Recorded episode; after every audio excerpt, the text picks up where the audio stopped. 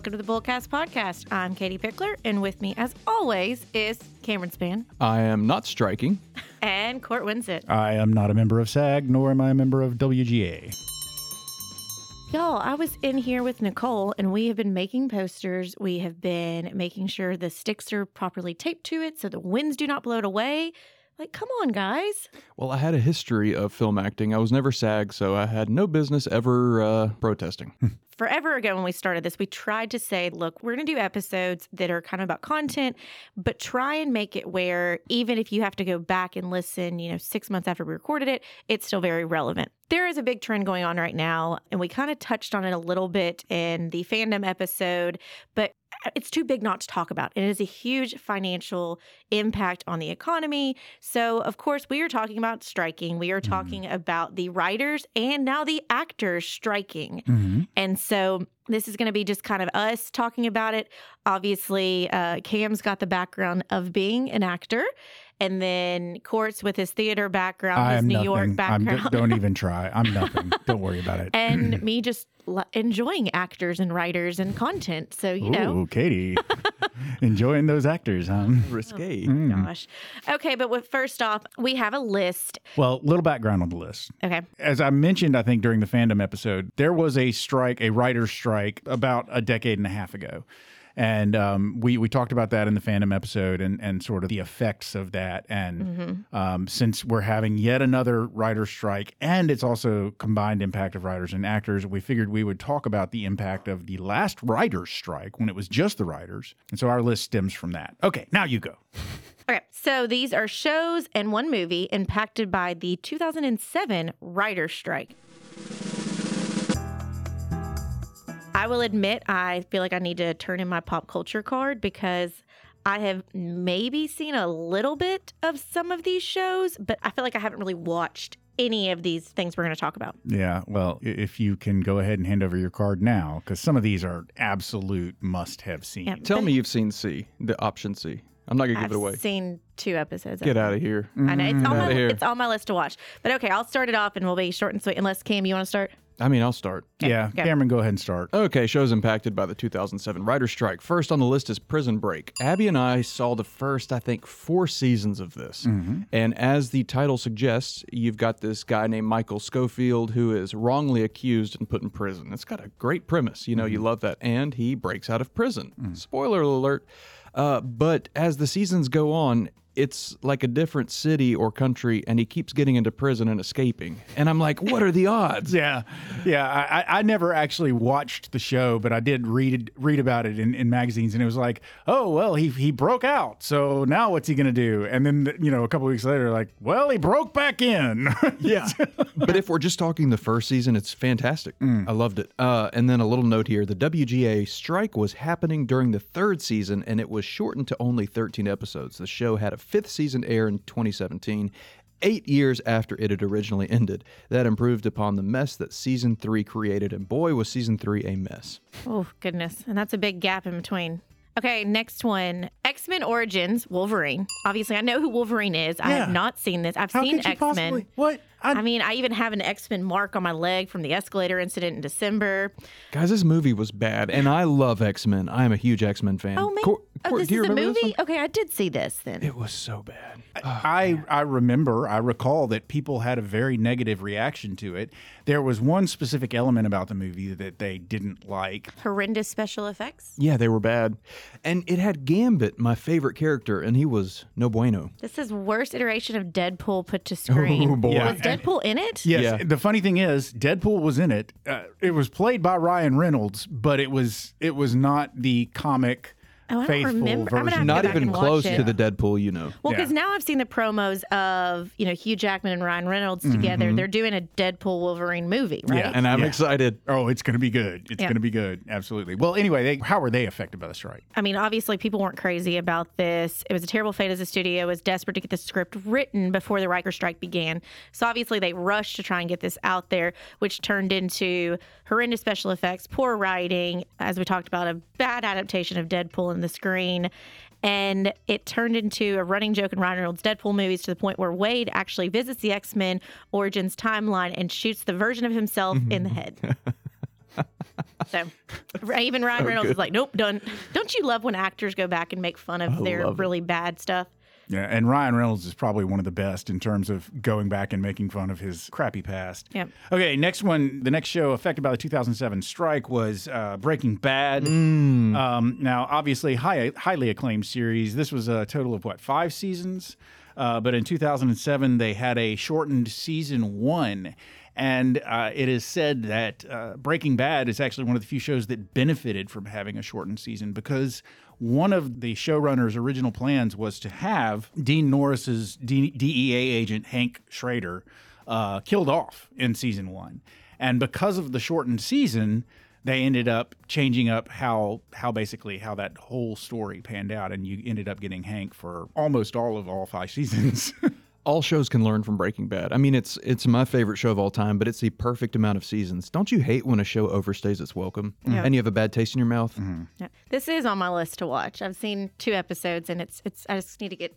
Back It gets to better and better. It doesn't stop getting better. and they also say that uh, Aaron Paul's Jesse was was saved by the writer's strike. So Really? that's two characters that were saved by the writer's strike. So in this instance, the writer's strike actually maybe saved the show Positive versus Wolverine. It was kind of a negative effect. Yeah. yeah. They still had a shortened season, uh, ex- with the exception of the movies that are on the list. All of these TV shows had shortened seasons because of the writer's strike. But in Breaking Bad's case, the shortened season helped. Next on the list is a movie we discussed recently. I think Friday Night Lights. I think Katie asked me if I had seen the movie or the show, and Yeah, I've this never. is actually this is actually the show that they're talking yeah. about. So I have seen the show. I had never seen the movie. I think Katie was. I've seen the movie, or you were. You I've were. seen the, yeah. movie. the movie Yeah. starred Billy Bob Thornton. Billy Bob. Well, this uh, follows Coach Taylor in Texas. You got high school football, and it's great. I mean, small town vibes, great soundtrack. It's moody. I like the show. But during the show's second season, the acclaim show ended on a huge cliffhanger. Seven episodes of the 22 that NBC had originally ordered were not made. The cut in episode count led to the famously disliked storyline involving Landry, that's one of the high school kids, that had left a negative impression on the otherwise highly praised show. Take a knee, boys. Take a knee. Oh, Katie, guess what you get? Gross. okay, so The Office yes. that I have never sat down and willingly watched. I have had people have it on in the background around me. I've had people quote it left and right. I've had people put it on their Snapchat story. So I feel like I've seen elements of it. I have seen the episodes with James Spader, though. Oh, The worst of the episodes. Uh, but those weren't even episodes that were affected by the strike. Yep. So fans of The Office will usually associate season eight and nine with the point where the show declined in quality after Steve Carell left the show, forcing his character Michael Scott to leave. Some of the fans' only saving grace for that era was the addition of James Spader. Yeah. How does anybody consider that a saving Yeah. grace? I don't even. The strike happened during the show's fourth season, which was cut by 11 episodes, faced a five month break that occurred between the eighth and ninth episode of the season. The show then faced a four month break between season four and five. Obviously, this was not affected because people do not shut up about The Office and still reference it all the time. Every show, I guess almost every show that was airing, certainly any scripted show that was airing when that writer's strike happened, you saw, as I mentioned during our last, during our fandom episode, you saw shows back then, they were regularly producing between 22 and 24 episodes, and shows were putting out, you know, somewhere between 12 and 16 episodes that season instead because of the writer's strike. Yep. The next show on the list, it was one of my son and my favorite shows to watch together. It was Heroes. It was a, a TV show that, that basically was about people that found out that they had superpowers. And You know, I've never seen it. uh, the first season is phenomenal. I remember love the first for season. this. I, I really, really enjoyed the sec the, the first season. The second season, people say that the show took a dip in quality in the second season. From the very opening episode of season two, people were complaining about season two. So that particular fact was not impacted by the writer's strike. But season two also then suffered from the writer's strike cutting the season short. Basically, they dug themselves into a, a hole of badness, uh, according to the fans, and they couldn't write their way out of it. They didn't have time to write their way out of it. And by the time it came back for season three, it basically was. Ooh, yeah, not good. Uh, A lot of the fans had left because of season two, and then season three, whew, man. So, but season one is great. I think we're learning something here. Writers, while overlooked, are the reason why shows are good. I, I just wrote that down to talk about. Yeah. the- and we'll talk about it more, but like Mm. actors and directors get all the credit, and yes, it, they are important, but dang, you got to trust your writers. Yeah. I was say because even the best actors, if they're not given good content, if the writers are not writing something good, then they can try their best, but you've got to have the content. Yes, we'll dive into that. Yeah. So- sorry, I took your point. No, no, you're fine. Okay, next on the list is a show I haven't seen, but of course I've heard of it. It's called Pushing Daisies. And real quick, I'm going to read the very brief synopsis on IMDb, and it sounds very interesting. A pastry chef with the power to bring dead people back to life solves murder mysteries with his resurrected childhood sweetheart, a cynical private investigator, and a lovesick waitress. Wow. Mm-hmm. I'm in. When Pushing Daisies premiered in its first season, it was about a month before the WGA would declare a strike.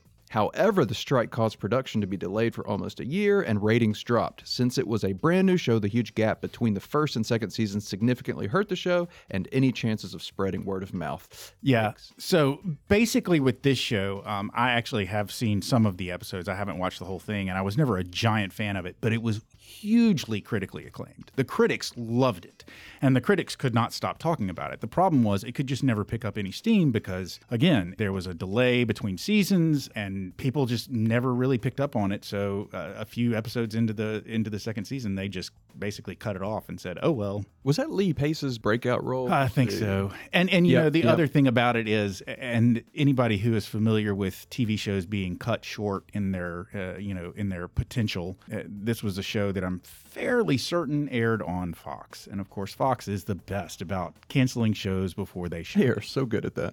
oh, Kristin Chenoweth was in it. Random. Oh yeah, yeah. It was- yeah. And the last one, And the last one, that's you. me. Yeah, well, Cameron just went. Oh, You seem a little bit lost, Katie. I am a little bit lost because Mm-hmm. the last last episode, the last, Lost, lost. Lost, the last one on this list is Lost. Last on the list is Lost. I've only seen three seasons of it. I've, Mm. I've never seen it, but I know that there's a lot of people that talk about it. Maybe there was a big upset or something. Well, okay, so We don't, yeah.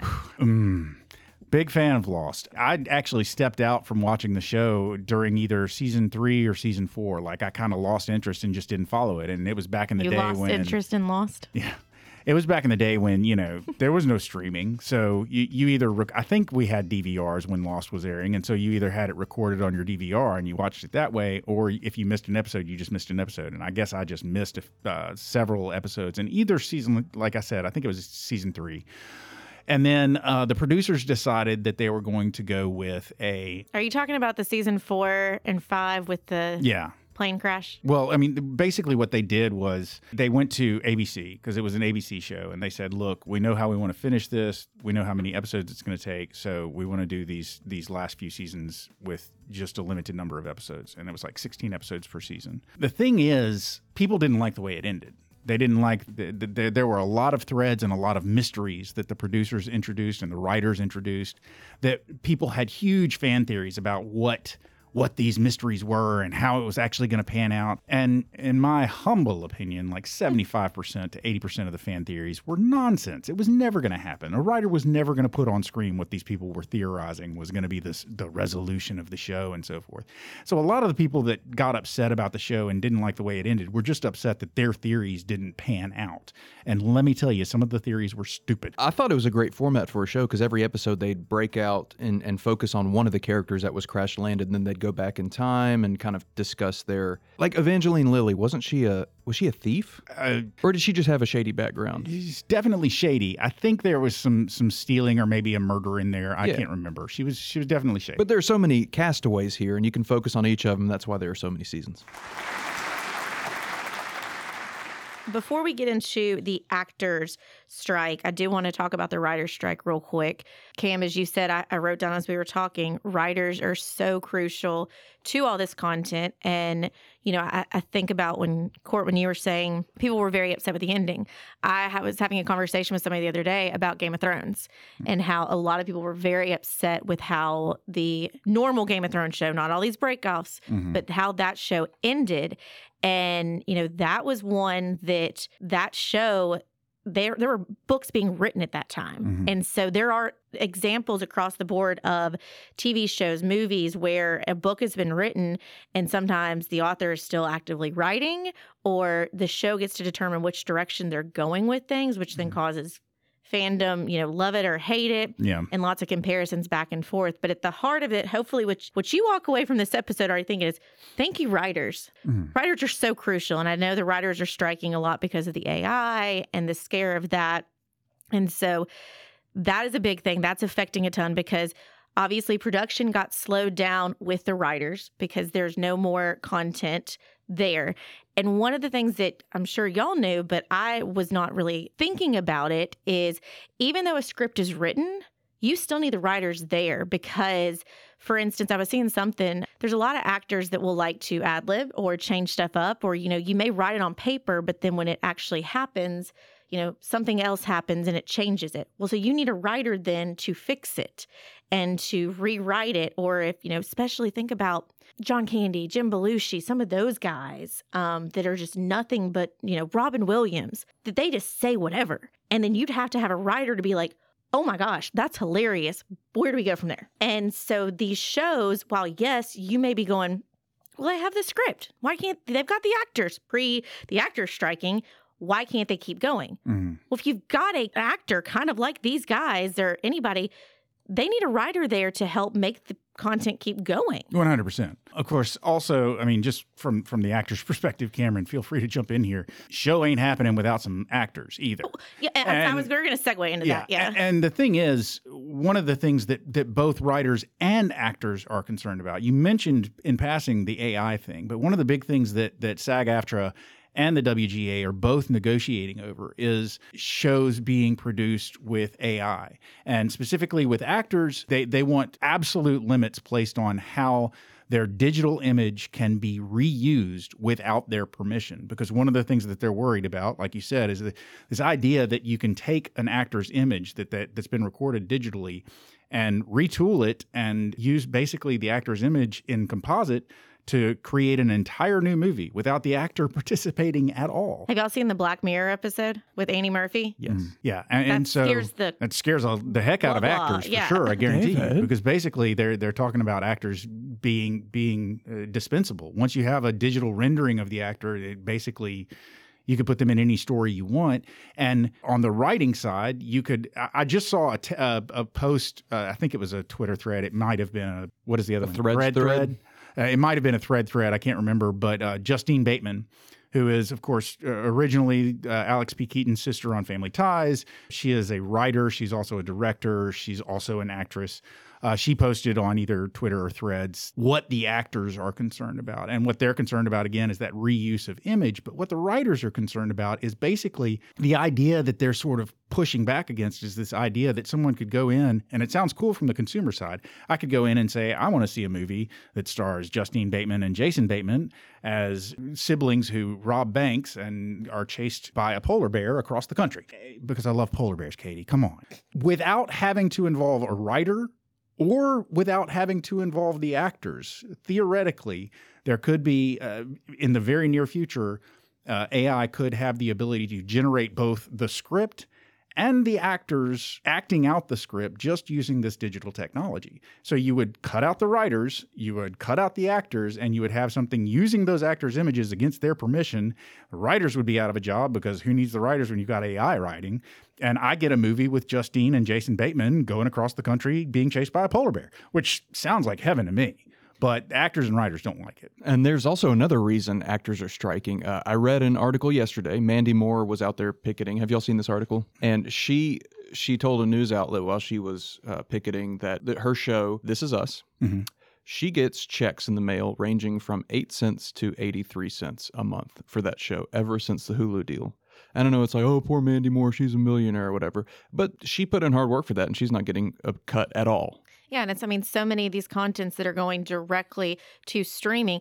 You know, I heard a lot of people talking about the new Indiana Jones movie that came out. Um, there was another movie that came out, and it's all going straight to the movies. It's not going straight to streaming. Mhm. And how now, granted, I haven't seen the movie yet, but it's getting hurt because everybody's like, "Why isn't it going to streaming?" Like, everybody is wanting everything to streaming, but they're not realizing the actors really benefited from the box office, the sales of that, doing that. Well, And especially if their deal included like a percentage of the back right. end or something. Yeah. Yeah. Yeah. But let's before we go too far, let's kind of break down what SAG and are we saying AFTRA. AFTRA? SAG Okay. AFTRA. Say, so when you see this really weird letters, what does that actually mean? So it was formed in 2012 after the merger of Screen Actor Guild, SAG. so SAG, founded in 1933. So Mhm. that's been around a long time. hmm And then the AFTRA is the American Federation of Television and Radio Artists. So that's how you get. Don't you just love all those acronyms out there? SAG AFTRA. SAG-AFTRA. Um, so I mean, it kind of looks like it's a you know militia gang or something. I don't know. It's it looks scary to me. The AFTRA. What's fun is who are they fighting? SAG AFTRA and WGA. Who are they both fighting? The, The. AMPTP. The AMPTP. So we got more letters. Oh, More it's letters. But so this guild represents roughly 160,000 performers from Oscar winners, A-list stars such as Tom Hanks and Meryl Streep, to radio personalities and television presenters.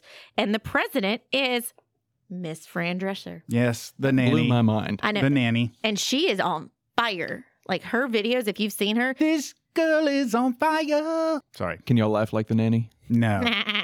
Oh, that's actually pretty good. No. Yeah, and, and SAG as an actor, you hear about actors getting their SAG card. That's like the big deal. And that's mm. how you get paid the big bucks. Okay. I was never a SAG member. That's why I got paid $43 to get naked in a cotton field. Mm. you can't just do it. You have to like be invited to be a SAG. Yeah, you have to have a certain number of basically union approved hours credit before you can actually Okay. join the union. Basically, the production has to pay you a lot of money if you speak. That's why a lot of movies I was on, I was in he- uh, heavily used extra close ups and everything, but they're like, you can't speak. Don't say a word. You're not a SAG actor.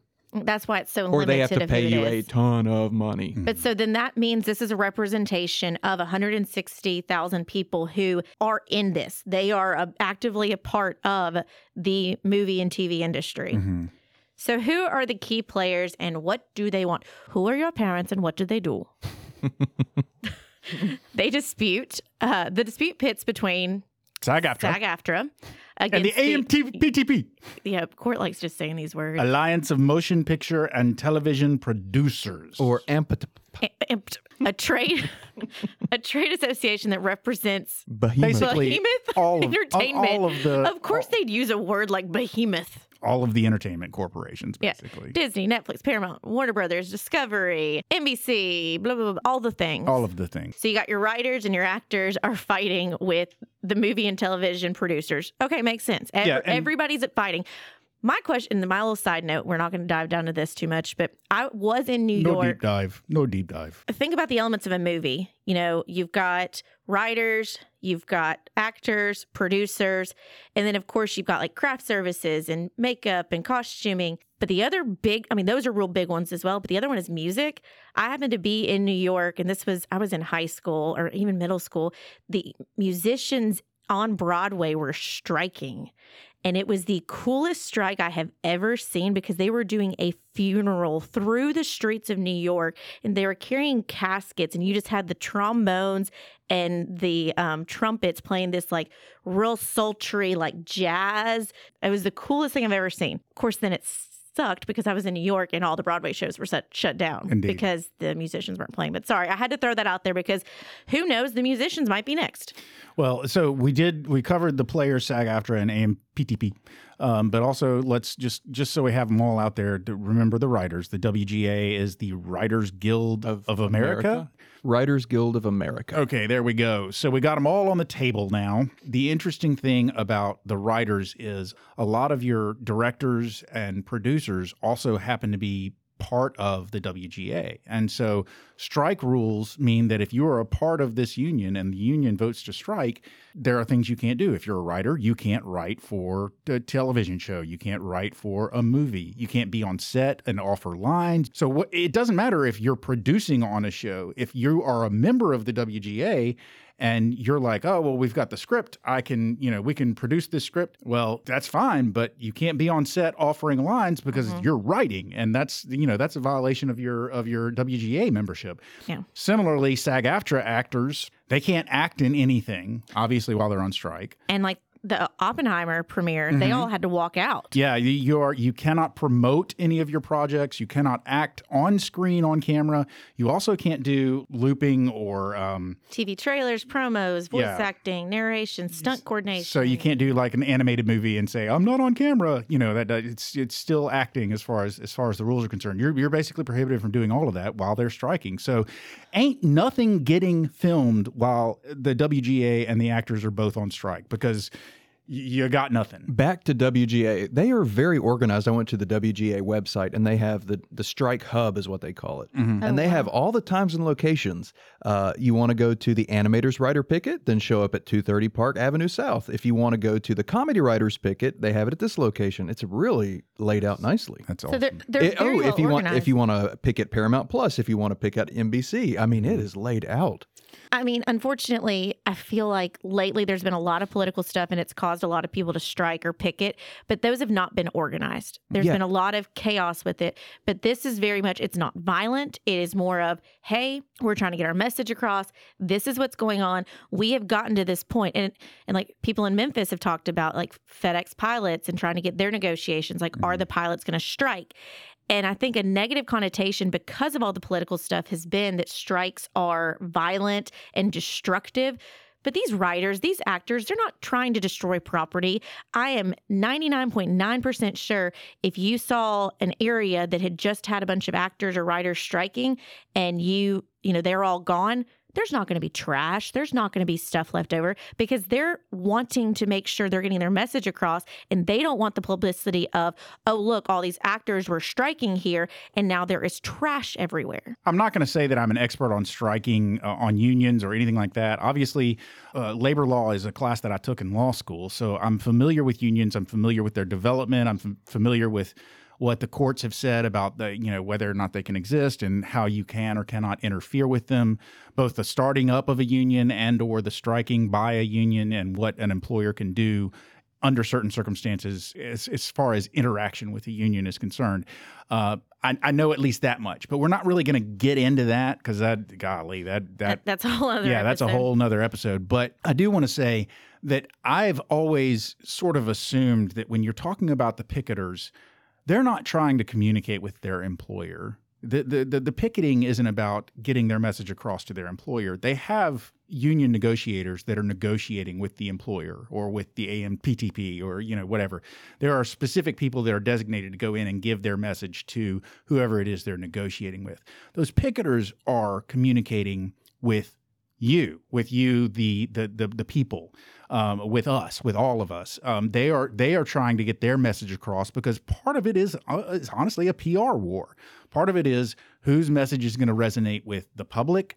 Like for instance, back in the '90s, uh, back in the late '90s, when the uh, there there was a baseball strike. And it was generally the, the strike, when the strike happened, it was bad for baseball all around. Um, it, it really affected people attending the games, people watching uh, watching on TV. Everybody just sort of had a negative perception of the strike and what caused it and who was being greedy and so on and so forth. If I have my facts right, and I know David Pickler will, will call me on this if I'm wrong, but if I have my facts right, what really brought baseball, Major League Baseball, back to full popularity after that that strike was the Mark McGwire, Sammy Sosa uh, home run uh, Yeah. race to see who could beat Roger Maris's record. Um, and it was it was that season during that competition between McGwire and Sosa that baseball really saw a comeback. But prior to that, it had really been injured by the strike. So these these actors and these writers that are out there striking right now, they want to make sure that they are presenting their full side of the story and that the public is on their side and putting pressure on the AMPTP to basically cave to their demands because if the public is siding with the actors and the writers, then production companies uh, you know could be potentially It's- feel the pressure. It's I would say it's peer pressure. Yeah. because it's you know you think about it, it's how easy people have gotten canceled, their cul- culture canceled, Mm-hmm. um, or that you know a whole mass of people have hated a guy because Taylor Swift broke up with him and now she hates him and so everybody hates him who is Yeah. a fan of this. So when you see Mandy Patinkin, when you see Mandy Moore, um, you see somebody you love, then that could be the trigger that's like, wait, what is this? This is crap, like I love Mandy Moore. I love Mandy Patinkin. Like I need to get behind. I don't know why I picked two Mandys, but I did. I like it. I, I mean, I agree with you, but I also will point out that you know, a lot of the time when you hear people like us, just sort of the general public pushing back against actors for striking, they're going like, "Oh yeah, like you need the money." Well, okay, so somebody like Tom Hanks or Meryl Streep who obviously they support the strike, but they don't really need the money. They're they're doing fine. They're they're not the ones that we're talking about. We're talking about the background actors. We're talking about people that maybe have one or two lines. We're talking about people that are maybe a series regular on a TV show, but they're not one of the big stars. They just have Yeah. one or two lines an episode. And what they were really relying on before streaming became the big thing, they were re- relying on a check for every time their episode aired on television. They would get a little bit of money from that airing. That's called a residual. And they don't get that from streaming. And so the little guy, the small name actor who maybe not everybody knows who th- what their name is, they're the ones that are really getting hurt by streaming. And they're also probably the most likely to be the first ones that are replaced by AI and digital mm-hmm. re-engineering of their of their appearance if, if the studios were to go that direction. So they're the ones that are being hurt. So when you hear you know, Tom Hanks is on the side of uh, SAG AFTRA. He's not on the side of SAG AFTRA for himself. He's on the side of SAG AFTRA because he knows that the little man is the little guy, the little girl is getting stepped on if these things are not taken into consideration and if they aren't compensated for the new paradigm of streaming of television and or movies and so forth. The most random actor came to mind whenever you were talking about kind of the reoccurring background guy, Gunther on Friends. I feel Yeah. like Yeah. I feel like he kind of fits that mold. Gunther Yeah, yeah. He's Friends. always there, but he only has a line or two. Everybody knew who Gunther was, but he wasn't, you know, he wasn't making like 70,000, 100,000 an episode. or and you don't really know the actor's name; you just know Yeah. the character. Yeah. Well, and it's Kurt from Gilmore Girls. I've seen videos of him where he's talking about now. Now, granted, he's a Gunn, so he's now been in Guardians of the Galaxy. But he said, you know, Gilmore Girls has made so much money being on all the streaming, Mm-hmm. and really just. But Kurt is a very minor character He hasn't of that really show. seen anything from that streaming. No. you know. And so I agree. It's, you know, your story came about saying Mandy Moore was only making, you know, pennies on this. She's giving a comparison of, look, I am a star on this show and I was getting this. Think about what that girlfriend who was on five episodes, what she was getting. Mm-hmm. Cam, I feel like you've got some definitions up. Court was reading my mind. A few minutes ago, you started talking about why they were striking, and you answered my question. It's been burning in my head. It's like, what is the difference between a union and a guild? And so I Googled it, but you kind of answered it. Unlike unions that focus on bargaining between workers and owners, guilds primarily facilitate negotiations between their own members. Yeah. What the writers are seeking is a new contract with the producers, an agreement they believe must account for the economic realities of the streaming revolution and the risk posed by emerging digital technology. Kind of talked about AI and how he feels like it's going to be the next um, revolution, you know, next industrial revolution we've got because it can be good, but we have to be strategic with it. We have to be understanding. We have to embrace it and make sure that we're tweaking things as we move forward. You know, the Guild would like increased performer based compensation, which union leaders say has declined dramatically as entertainment companies pivot away from paying out residuals, a type of royalty that was more common when popular shows were sold instead of banked exclusively for streaming services. yeah, the syndication was much bigger, and Yeah. that's really where shows, where shows and the actors could make a lot of their money. Yeah, um, Mandy Moore in her interview that I was discussing, she said the residual issue is a huge issue. We're in incredibly fortunate positions as working actors, having been on shows that found tremendous success in one way or the other.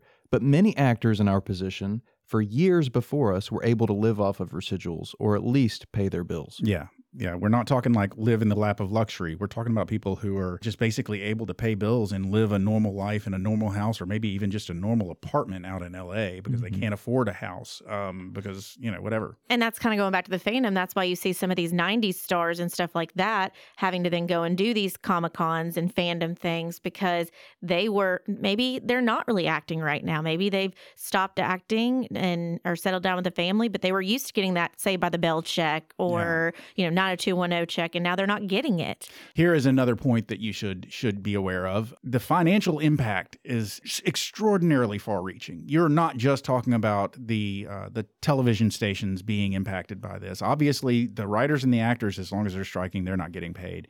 Uh, te- television stations, producers, uh, uh, production companies, they're not getting any money if they're not producing. People that do craft services, So say, I have uh, an aunt- makeup artists, stuff like that, costume designers, they're not getting yeah, paid. Daniel's aunts and craft services in Atlanta, and she has she's worked on Righteous Gemstones. Mhm. She um, was in the middle of doing a Nissan commercial, and you know was unsure if that was going to keep going, but.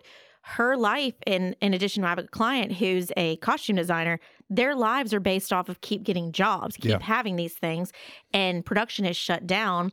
So they're now having to dip into their emergency funds, dip Mhm. into their savings accounts, and the one who's a costume designer out in LA, she was like, I need I need more money because I don't know how long we're gonna be doing this. I promise as soon as I get working, I can put it back Yeah. and start building it back up again. But I don't know how long this is gonna last. So yeah, it is it's the little guys that are affected. And so obviously the Actors Guild really had to think about this has gotten so bad that we have to sacrifice knowing that it is hurting an entire community. Mhm. And one of the things that I, I went on a deep dive on TikTok the other day about this because I wanted to learn more about it.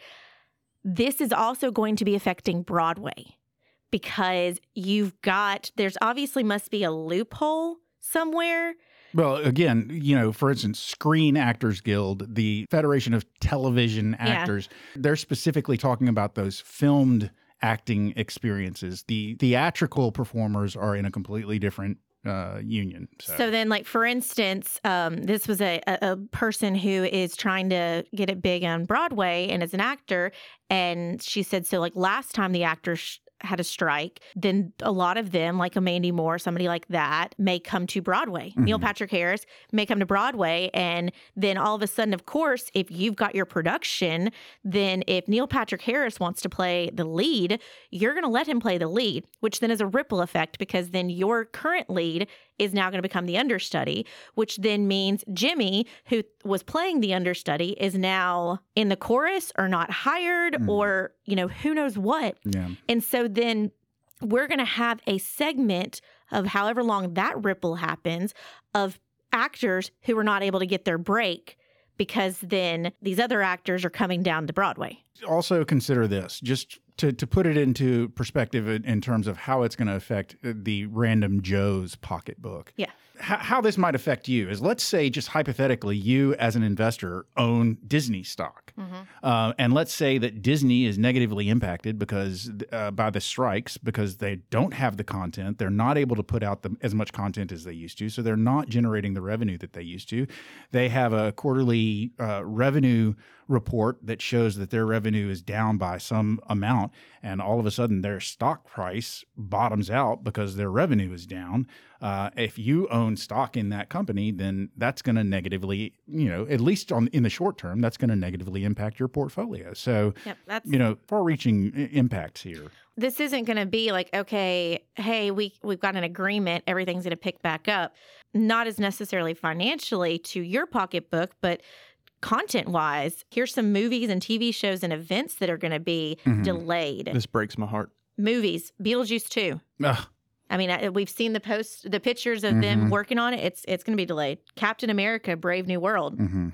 deadpool 3 Yeah. that's sad Ah, man, I'm looking forward to that movie. I know Nicole is extremely upset Mhm. about this one. Wicked. It was 10 days from wrapping. Mm, So yeah. it was just there. It was almost done. Yeah. Yep. TV shows, um, Abbott Elementary, Mm-hmm. Daredevil Born Again, Mm-hmm. Severance, Oh man, underrated show. Stranger Things, which is now reportedly being pushed to 2027. How? They're gonna be so old. They are. They're gonna be so old. I just, uh, Yeah. whatever. And then Yellow Jackets. Which I watch. I, I enjoyed Yeah. the first It's good. season, but I can only watch it when I'm in a hotel that has Showtime because I don't. and and this is just a, a quick highlight. There's going to be so much more than this. Mhm. Events, the Mhm. 2023 Emmy Award. Nothing Oh, set yeah. in stone yet, but probably going to They're be gonna probably have to delay that. This one, which goes Mm-hmm. directly to the episode we just did, San Diego Comic Con, Hall Mm-hmm. H. no more. No, No, more. I mean, it's no it's, panels, no yeah. promotion. It's But going to go back to comics. Yeah, it's it's just a comic convention, and that's all it is. Yeah. You know, the no actors. I mean, I guess an actor could go to Comic Con just as a just as a person and Yeah, like but be they on the can't- floor, but they can't. You know, they can't promote anything. They can't do a panel or anything. Mm-mm. And then uh, another acronym, TIFF. The Toronto International Film Festival. Actors aren't allowed to promote projects at the film festival, so unless something changes before September, this won't be happening. Mm. So, industry impact, economic consequences for Yeah, both sides. I think we've kind of covered Yeah. most of the industry effects impact. on studios, yeah. lost revenue, um, public perception and support, Yeah. potential resolutions, Okay, agreement. how are they going to figure it out? Yeah, they're gonna figure it out. hopefully they're gonna come to an agreement, Mhm. um, reach between the unions and the amp- AMPTP. AM uh, ratification process by union members, resumption of work and production activities with updated contracts and potentially improved conditions. Mhm, And so, I mean, that's the thing is, it's obviously whoever created Black Mirror, mhm. really, They obviously saw the future. they just lit a fire on this because now everybody's like Exhibit A. Mhm. Um, And can I just like to close it out for y'all? Um, can I just give you my crazy uh, Demolition Man style theory of what's going to happen? Yes. Oh, let's hear it. Okay, so so here's my Demolition Man style. Everybody that's familiar with the Demolition Man movie, one of the plot points of Demolition Man is that there was a fast food wars. Uh, there was fast food war, and all of the restaurants uh, closed. None of the restaurants survived except for Taco Bell. So Taco Bell is now the only restaurant in the future. Taco Bell is the restaurant uh, in Demolition Man, and so I've kind of been just sort of messing around in my mind with what could potentially happen because we do have not just the Writers Guild and the actors that are striking right now, but there are some other potentially big strikes that are that are looming on the horizon. Uh, UPS, their workers are talking about striking, and then I heard a murmur that you might have, at least among those that are unionized, you might have Amazon workers strike, and that could affect Amazon's ability to fulfill orders and so forth. So my theory is, if UPS goes on strike and and Amazon goes on strike, and all these and, and writers are continue to be on strike, then basically everything is shut down. Who wins in that circumstance? FedEx. FedEx. FedEx. Woohoo, go Memphis. Big So- Memphis. in the future, all movies and all online purchases and all deliveries will be handled by FedEx. FedEx. Interesting. that that is Court's uh, demolition man theory. um, I do want to throw this fact out there because I do think it's interesting. Um, we have talked about writers have striked before, actors have striked before. You know, the writers went on strike on May second, but with both Hollywood actors and writers now on strike, this is the first double strike of its kind since 1960. Mhm. So think about the actors that were going on back then, 1960. Would that be like Humphrey Bogart and um, some of them? Mm, That's not. I don't think that's that. that, That That was, Mark that was, that was, 40s, 40s. right? Yeah, I mean, 1960 was like a lot of the same actors that we have today. They're just old, Yeah. like Dustin Hoffman, Paul Newman. Yeah, um, Paul, you know, Newman was who I'm yeah, thinking, not yeah. Humphrey. I was Helen picturing Paul Newman. Yeah. Yeah, I know he he's still around. You know, right? Um, but so this was the first double of its kind since 1960. The entertainment industry is essentially going dark. Mhm. This has Sadness. been a yeah. This has been a obviously something that the three of us are very passionate about. In fact, we're about to go strike Right. in solidarity. Yes. But obviously, with Cam's background, um, I am just interested to watch this unfold. It's kind of like when COVID was going on, I kept telling people history books are being written right now. Mhm. History books are being written right now. Um, there is so much bursting with AI. Again, it it's it's that's well, the not fun the thing about that is, you know, at least uh, with AI, we won't have to do the writing of the history books. We can just let AI write the history books because you know that's what it's good at is writing. So you know, there's that. Put Chat GPT to work. Yeah, but Chat GPT is only, you know, we talked about before, is only as good as the content that's in there. It can only go to pay. September. To, no, even if you pay. I uh, was working on something the other day and I typed something, a question in there, and it says, my knowledge is only based off of September 2021, and I have the paid version. You have the bougie. Well, I couldn't get the free one to work for me. Ah. Hmm. I will say, as annoying and sad as it is that like Stranger Things is going to be delayed a few years, Hmm. the reason people strike and picket is for fairness and justice. Mhm. And so you got to put yourselves in their shoes, which can be hard when you're talking about millionaires and these famous people. But they want fairness just like you and I want fairness. Yep. Just find a, a new show to An old old new show. to watch. Reruns, syndicated stuff, Seinfeld. Yeah, I'll I'll be watching Breaking Bad. Well, and I guess you know that is one thing that I don't think we mentioned on air that that we could say uh, that I, I mentioned to y'all.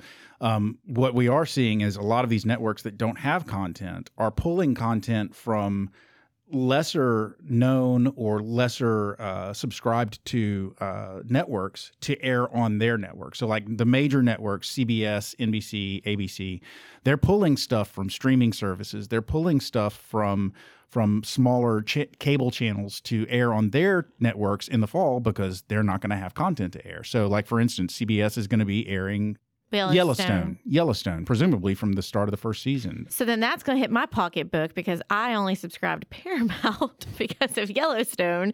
So now I've got to figure out CBS. Mm. There was one other show that some that, that they mentioned that's going to be airing, I think, on ABC, but I can't remember what it was. But it was another. It's another show that was being pulled from a streaming service to basically be aired like a normal TV show on ABC with commercials and everything. So I'll kind of bullcast, bullcast, I'll kind of bullseye this on bullcast. Let's hope the nanny goes in there and kicks some ass and gets what the actors and writers need.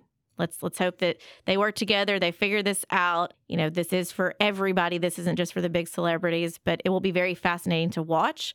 I think that even though you may think you're just getting hit with it of your content in your home, this is going to be an economic thing that affects everybody. Mm-hmm. And so I'd pay attention to it. Indeed, Bullseye. I think that's a good bullseye.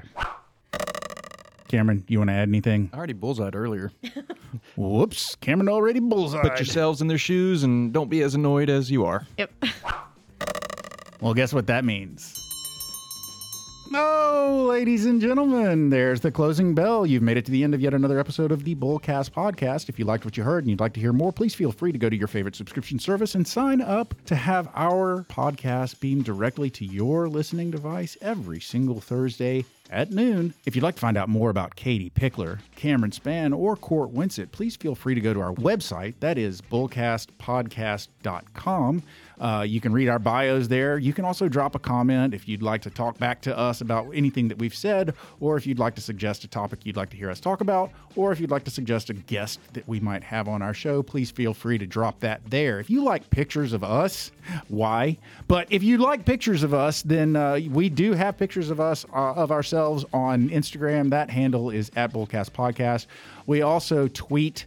Uh, we are still on Twitter, despite the fact that Twitter seems to be circling the drain. That handle is at Bullcast Podcast as well. We are not yet on Threads, but who knows? Any day now, maybe we'll get a Threads handle. Hey, that's up to that's up to Commonwealth. Yeah, well, not only that, but it's also up to Threads. The it's it's difficult for a non-person entity to get a Threads account right now, from what I've heard. Anyway, that's uh, beside the point. Um, we do have a Facebook page. That Facebook page is Bullcast the podcast.